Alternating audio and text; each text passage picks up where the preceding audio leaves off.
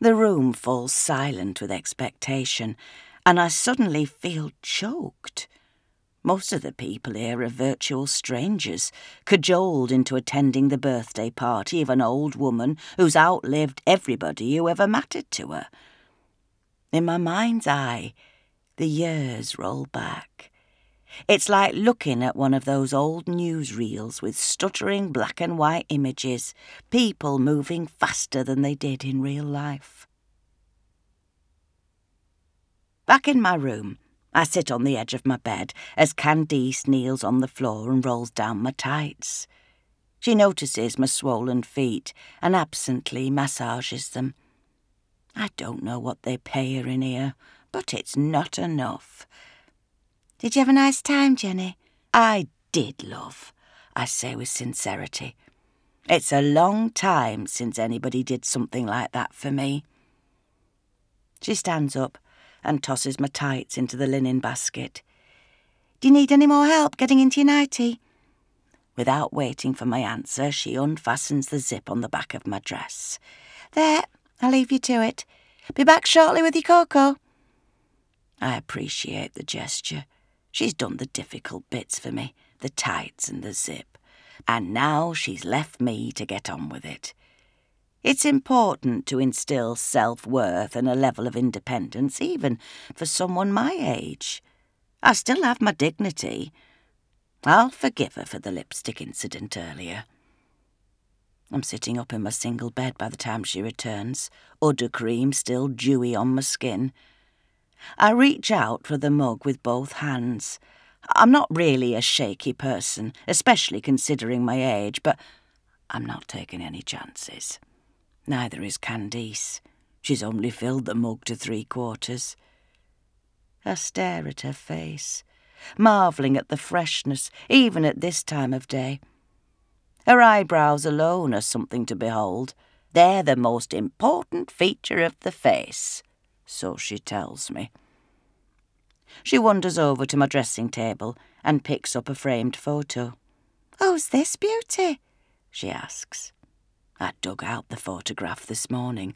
Thought it would be nice to remember I used to be able to turn heads. It's me, you daft article. Can't you tell? She holds the picture up next to my face and blows out an appreciative breath. Absolutely stunning, Jenny. You must have been fighting them off in your day. Modesty prevents me from going overboard, but she's not far off the mark. I've often wondered if my life would have turned out differently if I'd looked like the back end of a bus. She returns the photo to the dressing table, and her eyes settle on the polished wood of my jewellery box. Haven't seen this before either. Her fingers fumble with the catch, and she lifts the lid. There's a fine line between nosiness and interest. Fetch it over here, love. She carries the box across to my bed and settles herself on the duvet. It's gorgeous, Jenny. I'm glad she appreciates the craftsmanship that went into making this box, but it's what lies within that makes it truly special. Not jewellery, but a lifetime of memories. Uninvited, she sticks her hand in and pulls out a wooden carving of a girl, arms outstretched, encircling an empty space. I stiffen as she turns it over in her hands. Looks like there's something missing from it. I take a sip of my cocoa. There is. I don't elaborate as Candice has another root around and pulls out a pebble. A pink, marbled pebble picked off a faraway beach a long time ago. I hold out my hand and she drops it into my palm. The familiar contours are comforting, even though my heart aches at holding it again.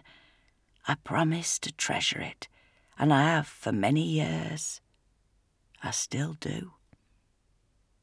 Candice is rummaging through the letters, photos, and old newspaper cuttings yellowed with age. She pulls out a two column clipping, one that has only resided in the box for a few months. The paper is still white, and the ink has not lost its sharpness.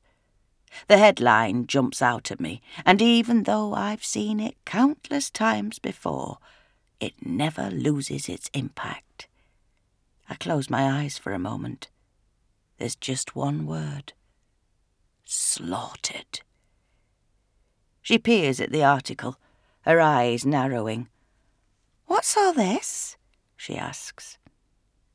I take the clipping from her, fold it in half, then take a breath. I need to ask a favour of you, Candice. Sure, she says breezily. What can I do for you?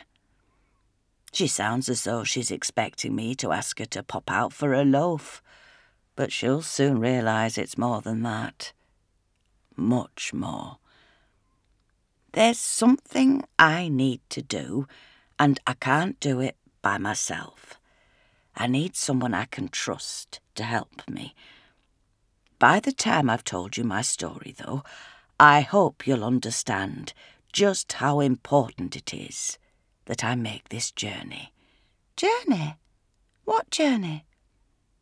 It's the last chance I'll have to lay the past to rest. I take her hands in mine, squeezing them until my knuckles turn white. Please say you'll come with me, Candice.